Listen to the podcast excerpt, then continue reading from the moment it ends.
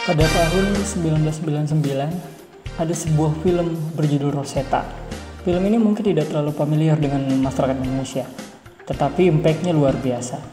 Film Rosetta yang disutradarai oleh Jean-Pierre bercerita tentang seorang remaja yang kabur dari rumah setelah ibunya menjadi pecandu alkohol. Di luar rumah, dia bekerja menghidupi dirinya sendiri dengan berbagai macam cara, dengan berbagai perjuangan. Dan hebatnya, film ini bahkan mampu mempengaruhi pemerintah Belgia untuk mengubah peraturan yang mengharuskan setiap pengusaha menggaji remaja dengan gaji yang di atas minimum. Pertanyaannya adalah, jika sebegitu besarnya pengaruh audiovisual terhadap masyarakat dunia, lantas apa yang bisa kita lakukan? Bersama saya Randy Rahman, inilah dia Broadcast Talk.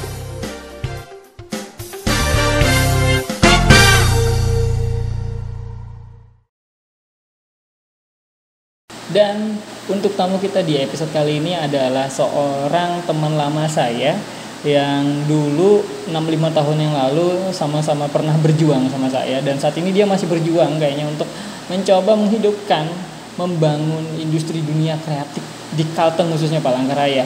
Sampai saat ini kita pernah tergabung dalam berbagai komunitas, berbagai gerakan, berbagai aktivitas yang um, tujuannya adalah membangun industri kreatif ya. Dia seorang ibu rumah tangga saat ini, seorang ibu dari balita cantik, seorang istri dari suami yang punya kafe cukup hits di Palangkaraya. Siapa dia? Kita sambungkan dulu deh ya di Zoom-nya. Kita sudah tersambung dengan orang yang tadi saya kenalkan, teman lama saya. Um, oh teman lama, ya, bukan teman, musuh? Enggak, saya nggak pernah bermusuhan dengan siapa sih sebenarnya. Soalnya Anda yang okay. Musuh saya. Oh iya iya. Eci Nanda, Eci, apa kabar Ci? Ya baik, sehat, ya. Puji Tuhan, alhamdulillah. Ci, pertanyaan yang pengen banget sih sebenarnya saya tanyain. Sekarang Kaliwood masih ada nggak sih? Ah, Kaliwood masih ada kan komunitas ya? Iya, iya, iya. Komunitas itu tetap nggak ada nggak ada matinya, tetap yeah. ada, tetap jalan gitu. Jadi buat siapapun yang mau join, mau main, mau belajar, we're welcome. Oke, okay. Tapi eksistensinya nggak kelihatan kayaknya, nggak terlihat gitu, nggak nggak se se apa ya, seaktif mungkin setahun dua tahun yang lalu. Benar nggak sih? Uh, mungkin karena corona sih. Oh gitu. Biasanya setiap tahun pasti ada produksi, ya. Iya. iya. Uh, tahun, tapi ini kemarin baru habis meeting, kita mau produksi film sih. Nah itu, itu yang mau saya tanyain sih. Jadi um, nah. dengan kondisi seperti ini, yang sebenarnya tidak cuma di Palangkaraya, di seluruh dunia bahkan merasakan semua. Um, di Hollywood ya. Banyak film tertunda, di di di Indonesia juga industri lagi apa ya berusaha buat bangkit, cuman kayaknya kehalang ini itu. Masih sepercaya itukah Eci dengan industri kreatif terutama audiovisual di Palangkaraya yang sebenarnya kita tahu sendiri gimana gimana eh, apa ya gimana ininya gimana hidupnya gitu, yang mati segan yeah. hidup segan mati tak mau gitu, gimana Eci? Aku sih masih percaya, masih positif. Karena industri kreatif itu kan gak melulu kita bicara soal bikin film yeah. atau iklan, yeah. tapi juga hal-hal lain toh gitu kan. Jadi kita, uh, jadi prinsip yang selalu aku tanamkan ke komunitas dari dulu adalah idealis boleh, tapi kita harus realistis. Kita butuh, butuh hidup gitu. Yeah. Uh, dan itu juga yang diajarkan sama dosen aku dulu, dosen aku dulu dan juga bos mantan bos aku gitu kan waktu aku masih kerja di production house. Mas dia Angga juga Dwimas nunjukin Sasongko. Itu idealis.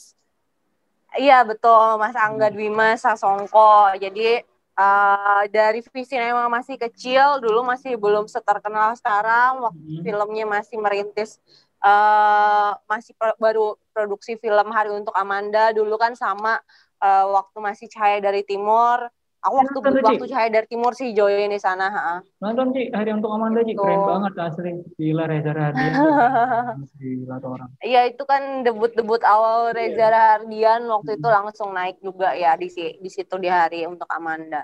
Nah. nah, gitu sih aku belajar dari mereka gitu kan, dari guru-guru aku gitu kan, dari dari dosen dan juga dari Mas Angga itu bahwa idealisme itu yang nggak bisa kamu selalu melulu idealis gitu, mm-hmm. tapi kamu perlu realistis gitu, kamu yeah. perlu perlu hidup. Bahkan sebelum sebelum Cahaya dari Timur kan Mas Angga tuh sebenarnya sempat menghilang gitu loh dari peredaran para dosen gitu kan. Dosen ini dosen almarhum dosen aku yang cerita gitu kan dulu, okay. Mas Angga tuh malu gitu karena nyutradarain film yang menurut dia nggak bagus, tapi dosen aku bilang gini, nggak apa-apa kamu bikinnya tuh, kamu kan butuh butuh uang, mm-hmm. kamu butuh hidup, apa-apa, tapi kamu masih tetap jaga idealisme kamu kan? Ya masih, Mas Angga buktikan itu.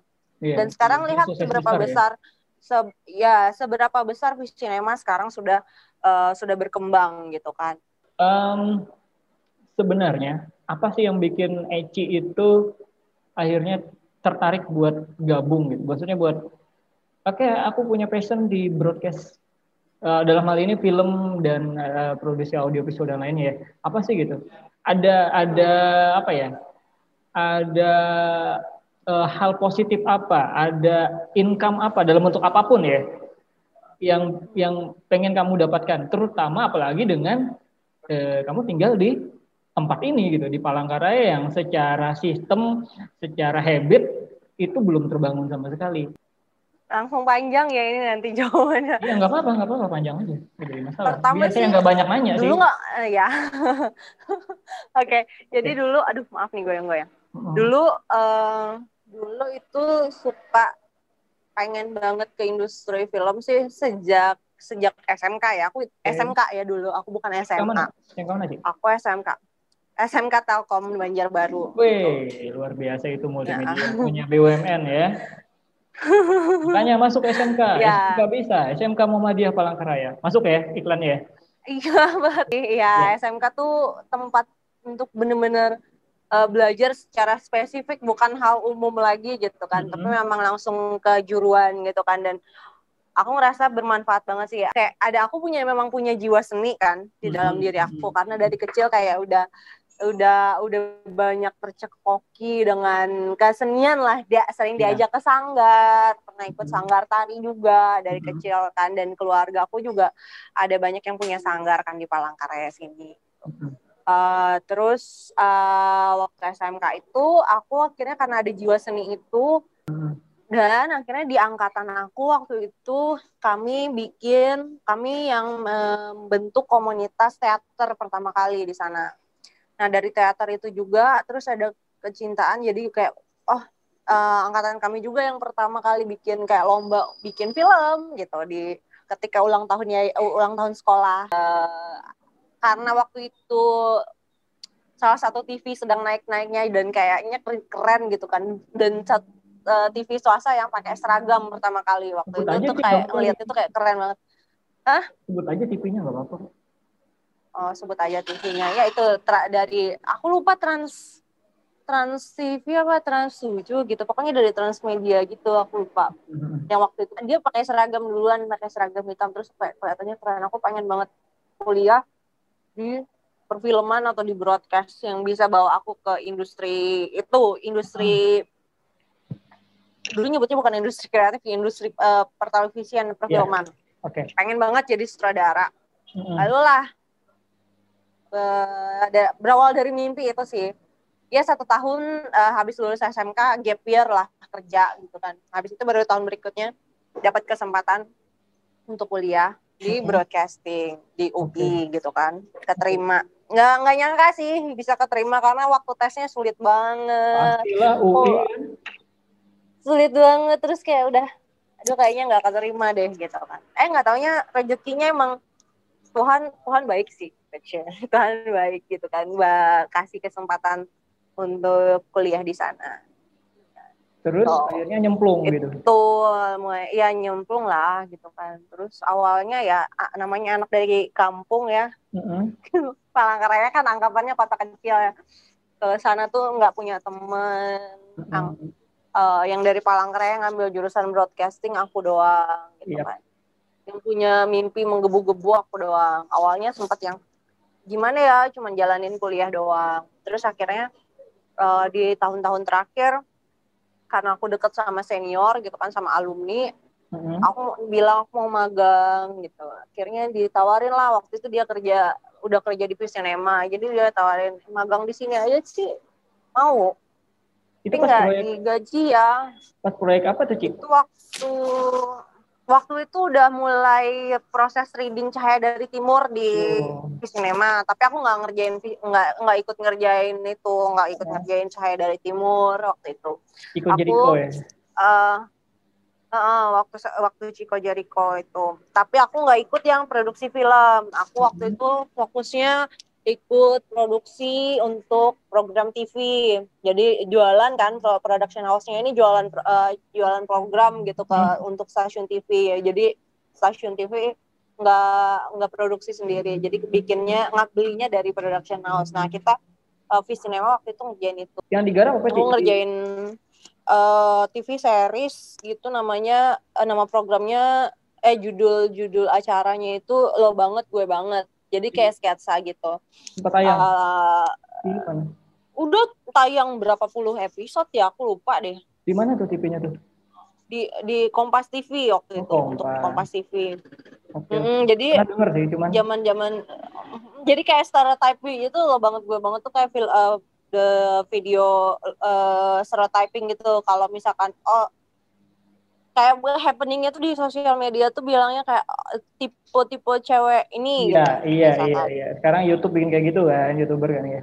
Iya, YouTuber hmm. bikinnya kayak gitu. Nah, itu duluan bikin kami sebenarnya ya. Untuk Kompas T V dulu. Salah satu ya. Pionir lah ya, kira-kira lah ya kayak gitu ya. Iya. Betul. Tapi ya namanya ide itu nggak ada yang orisinal ya sebenarnya. Bener. Bener. Ide nggak ada yang orisinal.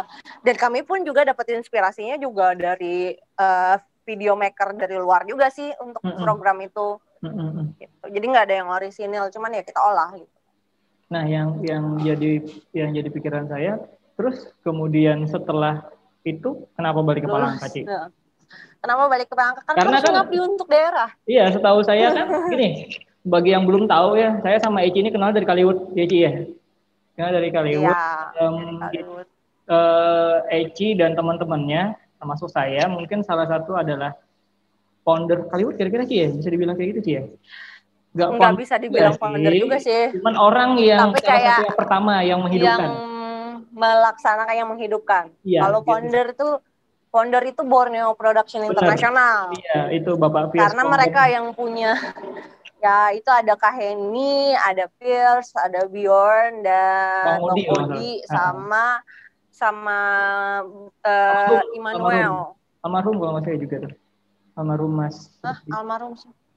Oh, ya almarhum Mas Rusdi. Nah, nah uh, yang enggak sih itu bukan ya? Jadi itu kan sebenarnya. Bukan. Iya. Jadi bukan. Memang pure kalau kalau pure founder itu orang-orang B P I sebenarnya. Okay. Oh, iya, ya Pierce, Pierce Beyond, Immanuel sama Kaheni. Bang Rusdi itu, almarhum Bang Rusdi itu dulu ya bareng kita masuknya. Oh iya.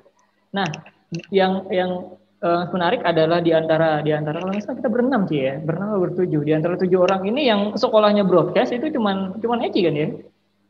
Benar sih? Iya, cuma aku. Nah, iya yang memang lulusan memang secara akademis iya, yang di industri itu, kreatif itu aku. Yang punya disiplin ilmu broadcast kan kamu sendiri gitu. Sementara iya. uh, siapa teman kita yang ada yang di bahasa Inggris, ada yang di pendidikan, ada iya. yang di komunikasi umum gitu. Ada uh, ada yang di mana gitu kan? Iya, nyebar gitu nggak jelas. Yang sekarang malah jadi guru gitu kan? Iya, maksudnya yang uh, sempat jadi sales marketing juga kan? Benar, terima kasih atas penebalan informasinya. Nah, oh, iya, iya.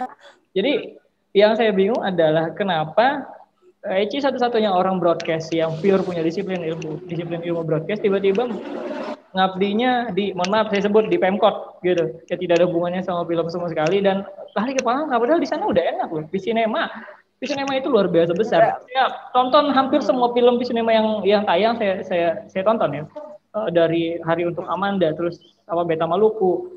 Terakhir saya tonton Cahaya dari Timur, itu, ya terakhir itu yang nanti kita cerita tentang hari ini. Ya. Sama Loporsel, sama Wiro Sableng. Ya, Loporsel. Walaupun ya, banyak yang bilang bla bla bla, cuma saya tetap nonton. Saya nonton jam pertama hari pertama sama istri. Iya. Saking saya itu apa ya? Dibilang saya adalah orang yang sangat sangat meng, mem, memberi apresiasi terhadap Visinema. Nah, Eci sudah sudah magang di sana, sudah punya link sana, tiba-tiba kok ke sini gitu. Mau ngapain? Mau jadi apa di Palangkaraya? Kan itu yang jadi pertanyaan saya gitu. Jadi uh, sebenarnya aku punya mimpi. Oke. Okay. Waktu kuliah itu aku punya mimpi. Mm-hmm. uh, mimpi aku tuh bisa punya production house sendiri. Yap. Itu satu. Kedua, aku punya mimpi untuk membangun industri ini tuh di kampung halaman. Mm-hmm.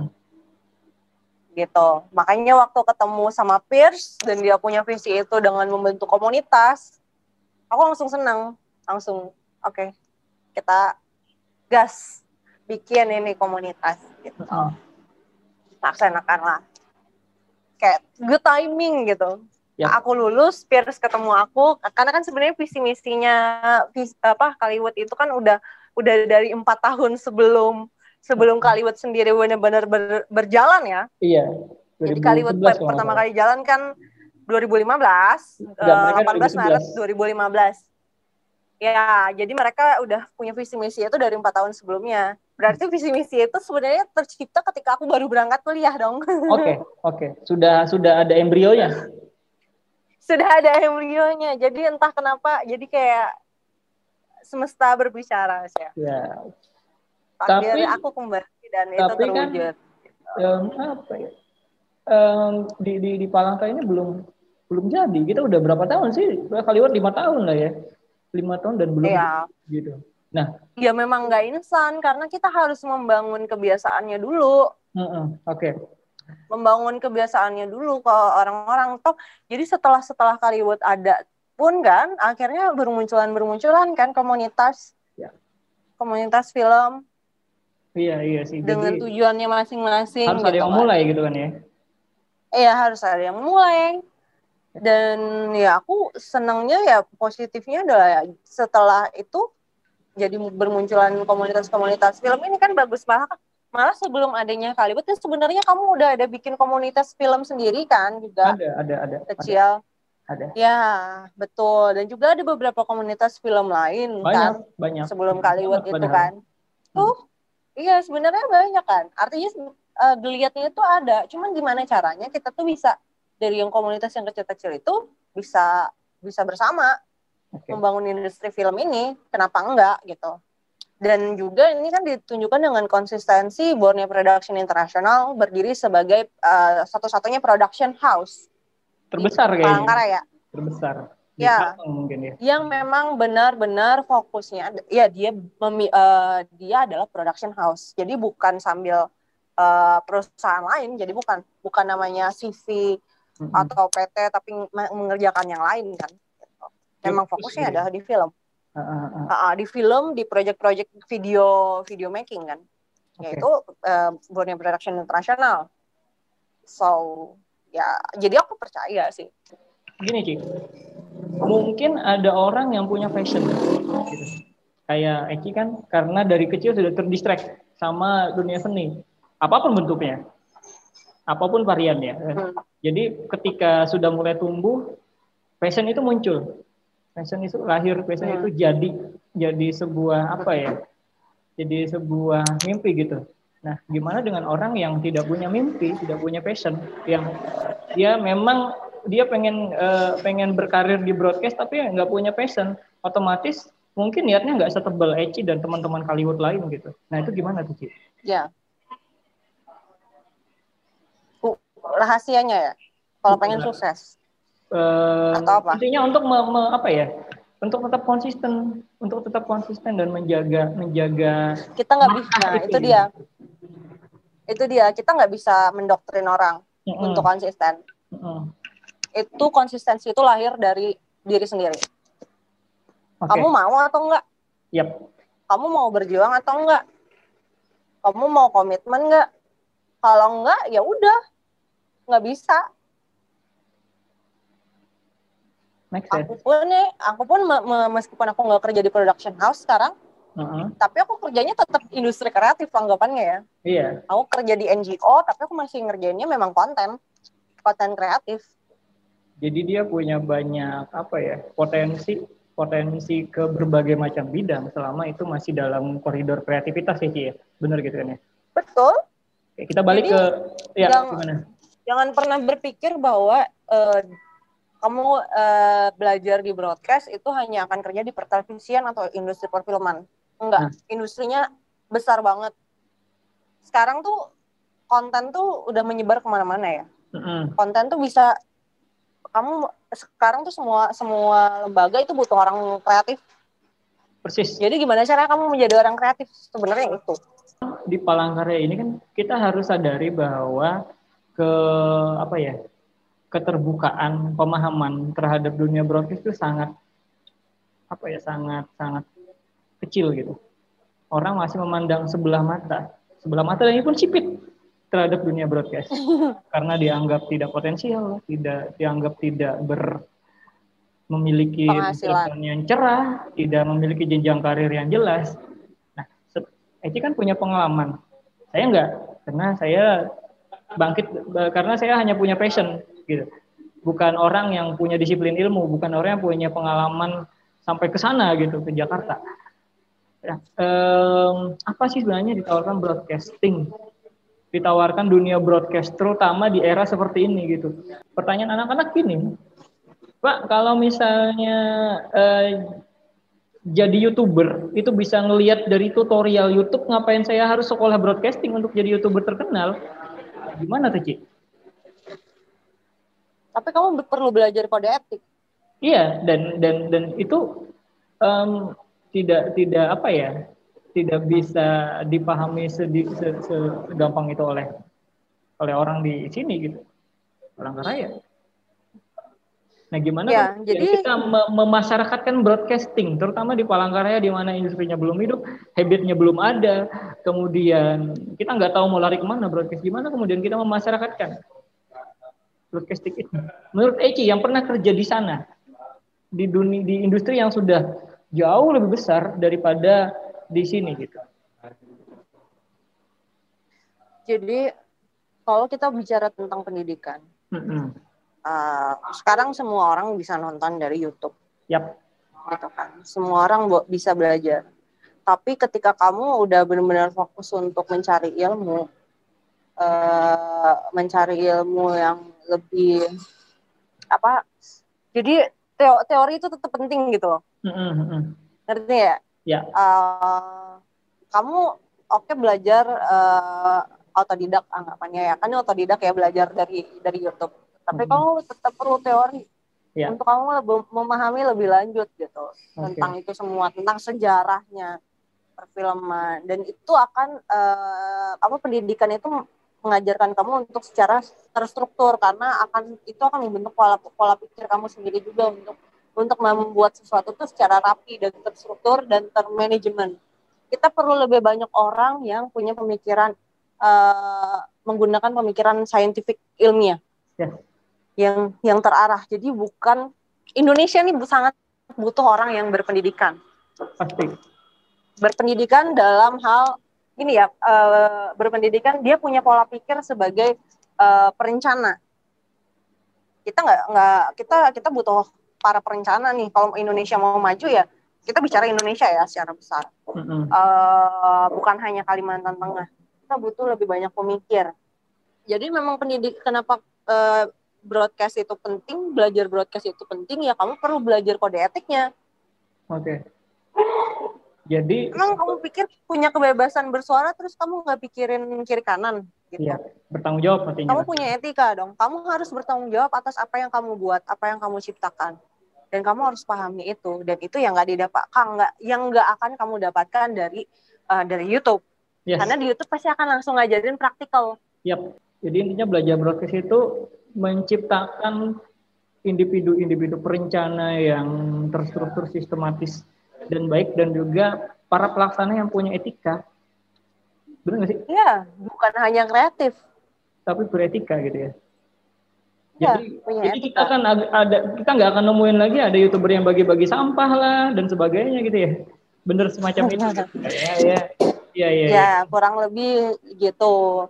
Dan juga kan punya uh, ada agenda setting kan dari setiap video eh, dari setiap karya Pasti. karya video yang dibuat, ada agenda setting. Nah, jangan sampai uh, ini tuh nanti industri kreatif ini, industri konten kreatif itu jadi bablas dan kamu akhirnya berbicara uh, hal yang kamu tidak ada validasi datanya yang benar, yang akurat.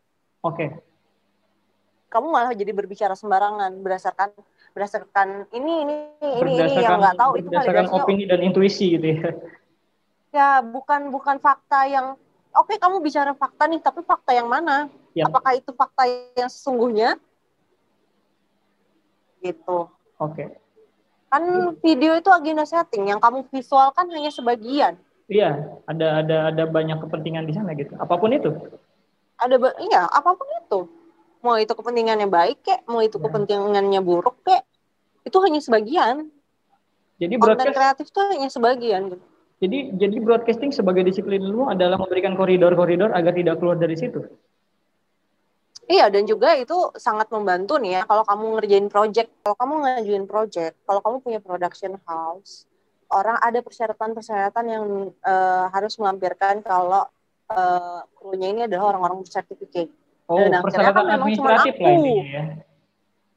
Yes, untuk dapat proyek besar. Ya. Oh, benar. Okay. Itu penting. Dan itu susah nyari. Yang tukang bikin film di Palangkaraya udah banyak.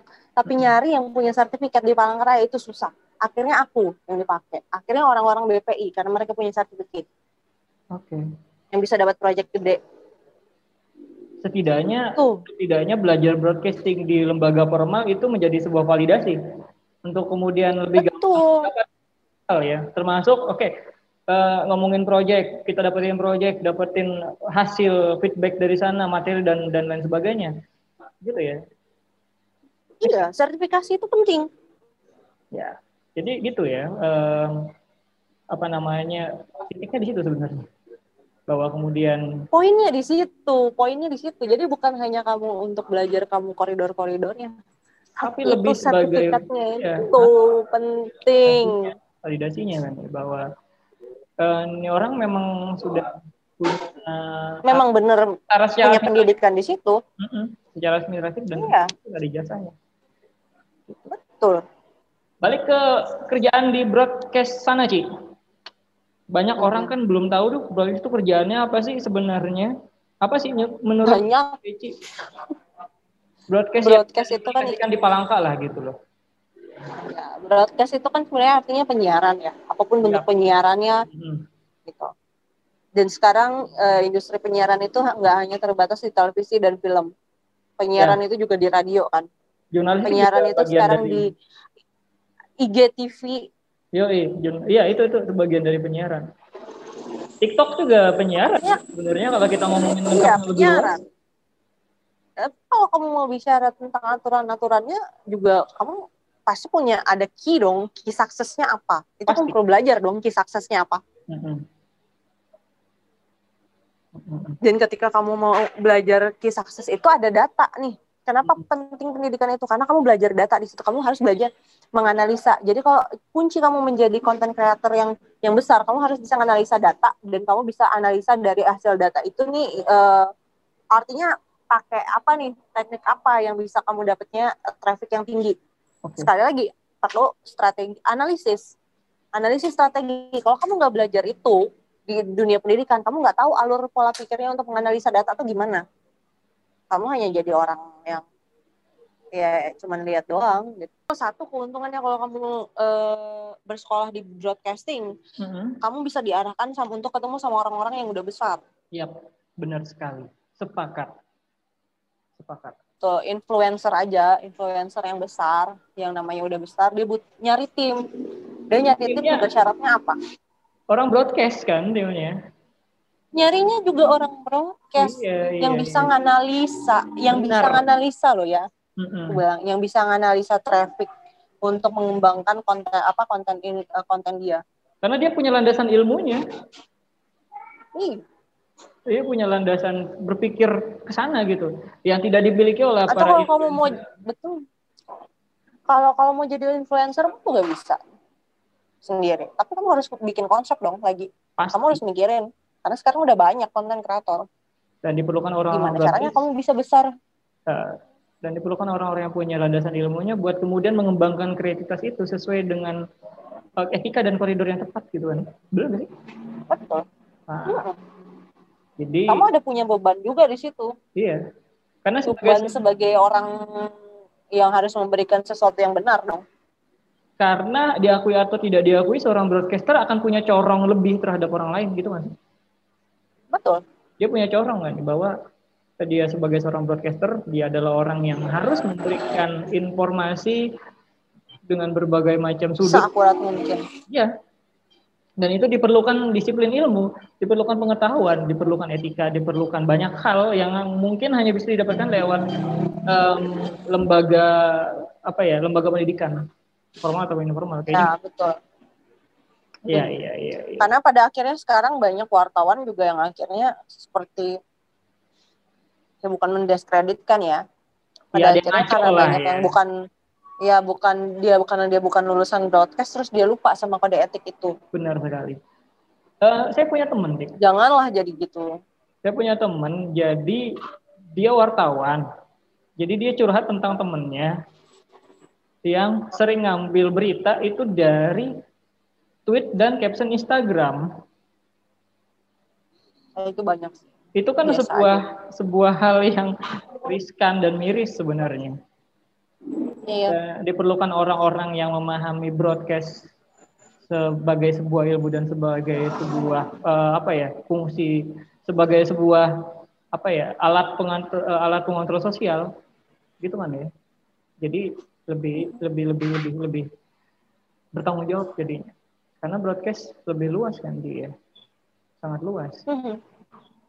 Tapi di Palangka sendiri kayaknya belum di Palangka sendiri kita belum nemu yang kayak gitu Ci. Belum nemu yang kayak gitu gimana maksudnya? Maksudnya kita belum menemukan seorang broadcaster yang bisa jadi patokan oleh yang bisa jadi apa ya? Bisa jadi figur. Gitu. Seorang yang yang broadcaster yang bisa jadi figur di sini gitu. Nggak ada kan ya? Ada. Siapa? Aku. Waduh luar biasa Anda nasi sekali Ibu ini. Ya. Jauh-jauh nyari. Iya kan? Tapi ada proyek lagi ya, Ci? Hmm? Ada proyek ada. lagi? Kita mau kita mau bikin video ini tentang Kopi Nusantara. Kopi Nusantara? Apa itu konsepnya? Menarik sekali kayaknya tuh. Adalah ntar tunggu aja udah rilis. eh, masih belum bisa spoiler ya. Iya. Sama Kaliwood? Iya, baru meeting kemarin, iya. Regenerasi masih berlanjut berarti ya, Kaliwood ya? Masih, masih ada. Regenerasinya malah lanjut kuliah di eh, perfilman sekarang. Wih, ada biasa. dua. Bagi yang belum tahu, dari tadi kami ngomongin tentang Kaliwood, Kaliwood. Jadi Kaliwood itu adalah komunitas film di Palangkaraya. Film. Salah satu komunitas film di Palangkaraya. Um, banyak proyek yang sudah dikerjakan oleh Kaliwood. Proyek komersil ataupun yang sifatnya adalah apa ya bukan bukan ini sih komersil kayaknya nggak ada deh masa nggak ada sih Ci ada lah nggak ada kalau komersil satu ada. doang ya kan ada intinya mah satu, iya satu tapi nggak banyak cuma yeah. satu sisanya yang lain proyek uh, uh, proyek ini proyek tim ah yeah. nggak satu deh dua dua iya intinya ada karena kan Kaliwood nggak kan komersil juga fokusnya kan bukan buat ya, nyari duit. Iya, fokusnya tempat belajar. Iya, bukan nyari duit kan. Buat me, oh, dan ini. Ya? membuktikan eksistensi kreativitas. Kayak gitu. Ya, Jadi, learning adalah, by doing buat Iya, iya. Buat learning and learning by doing gitu. Dan, Jadi belajarnya dari kesalahan. Oh, produksi sebelumnya kesalahannya ini. Diperbaiki ya di produksi selanjutnya gitu caranya. Saya tetap bagian dari Kaliwood walaupun saya tidak aktif di sana. Ya, Kaliwood is my blood lah. Tapi tidak harus selalu ada di sana kan ya. Mendukung sebagai mendukung dengan doa, mendukung dengan apresiasi, mendukung dengan memberikan uh, info tentang Kaliwood ke orang-orang terdekat juga sebagai satu dukungan. Saya rasa seperti itu. termasuk broadcast. Nah, bagi yang tadi uh, sudah mendengarkan pembahasan kita, terus Eci ini bisa kerja di Kompas loh. Eci bisa kerja di Kompas T V, ah? Bisa. Kan magang. Enggak, aku nggak di Kompas. Oh ya kan. Enggak, bukan ya, di Kompas T V-nya, di Visinema. Iya, Visinema kemudian bekerja sama dengan Kompas T V. Oh iya, iya. Bertemu dengan orang-orang hebat. Kerja. Ketemu sama siapa, Ci? Chicco ketemu kan, Ci ya? Ketemu. Ketemu sama Chicco, ketemu sama Mas uh, apa, Angga Dwimas Sasongko. Ketemu dengan banyak orang hebat di industri kreatif. Karena Eci oh. sekolah di broadcast. Buat kamu yang tinggal di Kalteng tapi tidak punya budget untuk sekolah broadcast keluar Kalimantan, di Kalimantan Tengah juga ada S M K Muhammadiyah Palangkaraya, itu punya jurusan broadcasting, seni broadcasting. Dan kita juga sudah bekerja sama dengan beberapa T V lokal di Palangkaraya. Jadi buat yang mau lebih lebih mengenal broadcast, pengen hidup, pengen menghidupkan broadcast, pengen jadi insan yang kreatif, beretika, bisa jadi orang-orang hebat yang kalian hanya bisa tonton di T V, YouTube, dan sebagainya, segera masuk broadcast. Pendaftaran dibuka mulai semester depan.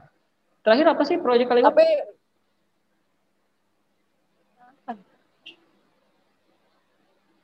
Apa ya? Oh, ada film. Ada film tahun lalu bikin yang terakhir. Apa tuh? Tapi tuh nggak tayang-tayang karena kita ada kerjasama sama partner gitu di luar. Jadi tayangnya di akun itu, partner? Iya, di akun partner, dan kita jadi apa, kita nggak punya hak hak hak miliknya gitu, nggak punya okay. hak miliknya, hak ciptanya tetap di kita gitu kan. Edar, gitu ya. Hak edar, hak tayangnya gitu kita nggak nggak nggak punya gitu. Okay. Karena partner. Apa sih nama ini? Namanya biar nanti kalau yang nonton judul, bisa... Judul filmnya ya? Judul filmnya judul atau... Judul filmnya akun? Ira. Irka? Ira. I R A. Ira, nama orang berarti ya? Iya, nama orang. Silakan cek Ira. Apa nama akun ininya? Yang nayang? Aku masih belum, belum masih belum deh. Itu kita tuh masih nyangkut di ini ya. Legal, urusan legalnya gitu, oh, jadi masih okay. belum tayang gitu. Nah, itu perlunya belajar broadcast ya. Jadi dalam produksi pasti ada yang namanya urusan legal. Ketika belajar broadcast, tahu tuh iya. mana aja yang harus diurus, mana yang nggak perlu diurus. Hal-hal yang seperti itu tuh penting sebenarnya. Penting penting. Budgeting. Iya. Atur jadwal. Bener sekali. Ya lebih ke aspek manajemen lah. Manajemen. Hmm. Ya. Nah, bikin orang percaya untuk broad, kalau broadcast itu bisa hidup tuh gimana, Cik? Di sini, Cik? Kalau di sini mah nggak usah terlalu idealis. Jadi contoh, contoh gimana tuh? Banyak orang nggak nggak tahu tuh, karena orang kan nggak tahu broadcast itu gimana gitu, nggak tahu konsep kerjanya. Ya kerjain aja, kerjain aja project wedding yang banyak duitnya, tapi bikin video wedding yang lebih cakep, yeah. yang punya storytelling. Benar. Sekali. Ada nggak di sini yang bikin video wedding storytelling? Belum ada. Jarang, ada sih ada, cuma jarang. Ada tapi jarang gitu. Ada. Yang saya ada, pernah kerja di sana. Tim yang dikerjain sama tim kita juga gitu. Iya, saya pernah kerja di situ di ada di wedding organizer eh apa? Video wedding yang pakai gitu sama almarhum dulu. Gini. Yang tukang ngambil video banyak. Tapi yang bisa bikin cerita yang bagus itu nggak ada. Kemampuan untuk memberikan storytelling yang bagus gitu. Menarik. Iya, emang kamu mau nonton nih film, cuman gambarnya dong yang bagus, ceritanya nggak bagus. Itu mah video gathering, kayak gitu tuh. Iya, sekarang pertanyaannya itu kan. Iya, mau iya. nonton film yang kayak gitu. Terus iya. caranya supaya bisa bikin film yang bagus gimana? Ya belajar, cara nulis naskah, belajar cara bikin cerita yang bagus. Belajar, belajar. dari mana tuh belajarnya? Ya cuman kalau kamu sekolah atau kamu ikutan workshop-workshop penulisan naskah. Ya, intinya adalah broadcasting itu luas, tidak terpaku pada satu bidang. Broadcasting itu tidak mengajarkan kalian menjadi seorang uh, penyiar T V, tidak menjadikan kalian sebagai seorang sutradara, tidak menjadikan kalian sebagai seorang jurnalis, tapi menjadikan kalian sebagai individu yang kreatif, bisa memecahkan masalah dengan um, banyak solusi, solusi yang kreatif, seperti itu. Gitu sih ya. Terima kasih, sampai ketemu di episode yang akan datang. Terima kasih untuk Eci, semoga sehat sekeluarga. Titip salam buat uh, Emi ya. Udah berapa tahun Ci Emi, Ci? Udah dua tahun. Udah dua tahun ya. Udah hampir tiga tahun berarti ya, beda setahun sama anak saya. Semoga Enggak, masih jauh. Masih belum, ya? Belum, baru ya? Aja kok ulang tahunnya. Oh iya, setengah bulan, setengah tahun sama sama anak saya. Pokoknya semoga semuanya lancar, proyek dengan Kaliwoodnya berjalan dengan baik, P H-nya segera terbentuk, bisa menjadi Amin. Pionir dari industri kreatif di Palangkaraya. Kemudian K P-nya semoga semakin ramai, bisa jadi wadah kreatif bagi anak-anak muda. Ingat ya di An Republic, An apa? Apa sih? Lupa sih. Iya, An An An Republic Coffee. An Republic Coffee di Jalan Suprapto, di seberang ya, rumahan yang mirip candi, gitu ya. Yang mirip. Roti Srikayanya enak. Saya kalau ke sana selalu makan roti Srikaya. Cuma kalau di sana, kalau di sana saya nggak suka, nggak bisa ngopi lagi. Gitu. Karena ada banyak. Karena sudah mulai penyakit sudah mulai masuk. Oh, udah tua ya? Udah tua sih, lebih ke matang sih. Oh iya iya iya. iya. Oke, kalau begitu, udahlah. Eci kalau diajakin ngobrol kemana-mana dia akan membuli. Jadi ya sudah kalau begitu. Terima kasih semuanya. Sampai jumpa. Dadah. Broadcast Talk by S M K Muhammadiyah Palangkaraya.